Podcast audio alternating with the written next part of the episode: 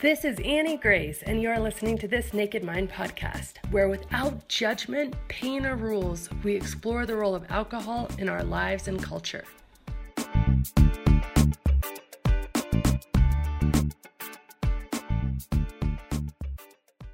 Hi, friends, it's Annie Grace. I am answering questions, and I am the author of This Naked Mind. Today's question comes from Sarah. Sarah says, I am 95 days alcohol free today. The first couple of weeks in, I would wake up after having a dream, believing that I had just had a drink. That went away, but now I'm starting to get them again. First of all, congratulations, Sarah, at 95 days. That's awesome. Um, she says, not as often as they were at the beginning, but I thought that they would go away by this time. Is this normal? Also, sometimes I go out with friends, I don't drink, and then I wake up in the morning thinking that I'm actually hungover. I have to tell myself, you can't be, you didn't drink anything. So weird. Why does this happen and will it go away with time? Well, first of all, let me say I'm not an expert on dreams, so I'll tell you my own experience. And the experience of tons of people who have also stopped drinking is that yes, it's natural and it happens. And it can happen um, over lots of time. And for sure, it happened more frequently at the beginning. Like, I would it happened to me tons of times. I would wake up, I'd be about halfway through a pint in my dream, and I'd freak out and panic in my dream.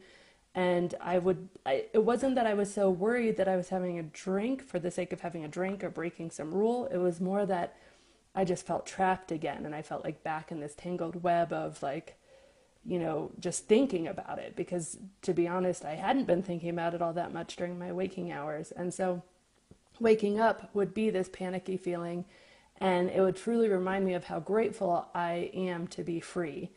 Um, but sometimes I'd have a drink and I'd enjoy it in my dream and it wouldn't be any big deal. And it hasn't happened for me in, in quite some time, but I have a friend on Facebook, this this wonderful sober blogger. Her name is Laura. She has the Home podcast. I think I've mentioned it before. But she says that it happened to her actually this week. She wrote a post about how it happened to her, and she hasn't been drinking for 18 months. Um, and it was a really intensely emotional dream for her, one of those ones where you keep going in and out of consciousness. And so I think that yes, it happens, but there's no reason to worry about it. I think that usually these things are just a reminder of how grateful you are not to be there anymore.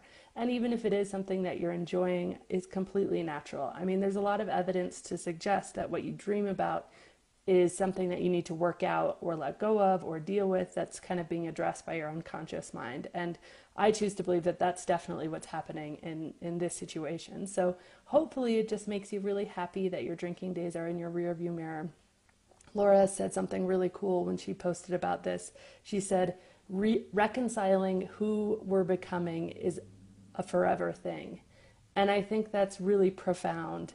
Um, it is. It's a forever thing. It's it's not that we come to a place, and this is a bit of a tangent, but there's this myth of happiness, and the myth is not that certain things will make you happy. Like, yeah, getting married makes you happy, but it doesn't make you happy forever. You know, getting a new job, it can make you happy. Quitting drinking can make you happy, but none of these things are going to make you happy forever.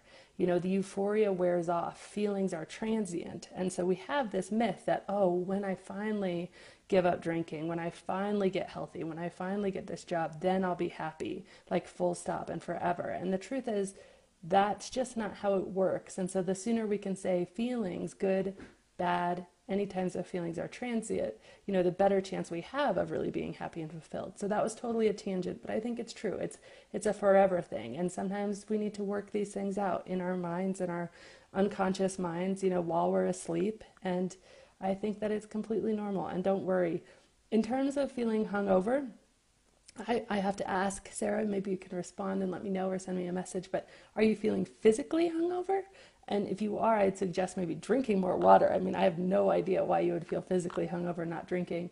Or is it just kind of this memory of so many memories of waking up feeling hungover and then being like, oh, oh, I'm not, I can't be. Like, thank goodness. Because I remember, you know, Saturday morning, Sunday morning, opening your eyes and just being like, oh no, not the day oh no, I don't want to feel like this.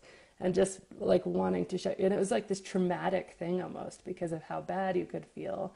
And, um, you know, if you've done that, you know, hundreds, thousands of times in your life, then you could just have this completely residual. You had a great night out, you have this association, you wake up and you're like, oh, oh no. And then all of a sudden you're like, oh wait, oh yes, oh yes, this is a fabulous day. I feel amazing. I'm going to go do something great. And there's no sludge in my veins, you know, there's no headache in my head. I don't need to drink two gallons of water to get back to a normal state of hydration. So, anyway, I'd be interested to hear more about that, whether it's a physical feeling or if it's just kind of that emotional thing. But either way, I think it's completely normal. And congratulations again on 95 days. That's awesome, Sarah. So, thank you so much for the question.